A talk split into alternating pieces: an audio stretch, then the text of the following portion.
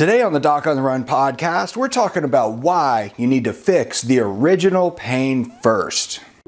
So, the big question is this How are runners like us, who don't like hearing doctors say, just stop running, who know that we simply have to stay active, how do we heal in a way that lets us stay strong, maintain our running fitness, and keep preparing for the next race, and still heal without making the injury worse?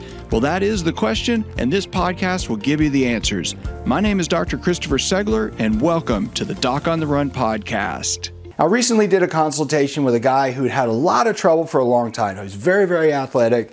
He started having pain, and then he had a whole lot of trouble that ensued afterwards, so that it actually severely changed his athletic picture in a couple of years. And he went from being super active, running, doing uh, long hikes, and all sorts of adventures to really having pain all the time.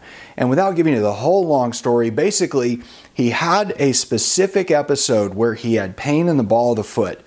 And then he started to have ankle pain. He had heel pain. He had all kinds of different pain. And he was eventually diagnosed with tarsal tunnel syndrome. That's like basically the equivalent of carpal tunnel, where you can get it from working on a keyboard too much or doing some other repetitive task and you get compression of the nerve.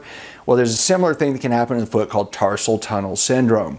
Now, if you do a carpal tunnel release, that works very consistently. And sometimes it works in the foot and sometimes it doesn't. And truthfully, it's kind of hard to predict when. Now, in his case, he actually got worse. That was a problem. And so then he was having all kinds of different pain. He was having calf pain, he was having shooting pains, he was having pain all over the place. So, after years of seeing experts and not getting any better, he asked me to help him to do a second opinion and help him reassess where he was and what he might be able to do. And in short, where this episode comes from is I was talking to him and we were talking about which is the worst pain, which was the first pain, which is the pain that keeps him awake at night. And he had lots of different kinds of pain that were limiting him at different times. But I just said, look, the way I think about this is really simple. All of the things that happen after the original injury, in most cases, are because of compensation or your body trying to keep pressure off of that worst thing that happened first. And so I always try to address that thing first. And it wasn't really his biggest problem. It wasn't most of his pain. He actually had more pain where he'd had this surgery from before. But I just said, look, let's start with that.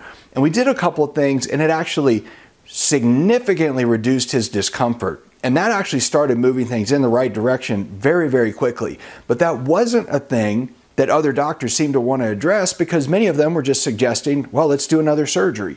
So this drives home the point that when you see somebody and you're told that you need surgery, it has to make sense. And in his case, he actually said that that recommendation just didn't make sense to him. He wasn't a physician, but it doesn't matter. You don't have to be a physician to be in tune with your own body. And so when you have pain and you're trying to figure out what to do to get back to running and you have like peroneal tendonitis and a plantar plate sprain and several different things at once, my recommendation is always to work hard to try to address whatever was the original thing first because that may let some of the other things calm down on their own. If you like this episode, please like it, please subscribe. And if you're trying to figure out what to do to really get back to running as quickly as possible, there's something I've written. It's the running injury roadmap. It, basically, it's a process of what I do to get you to sort of shift your thinking away from being an injured patient to try to figure out what is it you can do right now that you learned in training, that you know from running and working out that will allow you to actually start working out now and start improving. And you can get a copy for free. I bought the book for you. You just pay for the shipping, but you can get it for free if you go to docontherun.com slash roadmap. So go check it out and I'll see you there.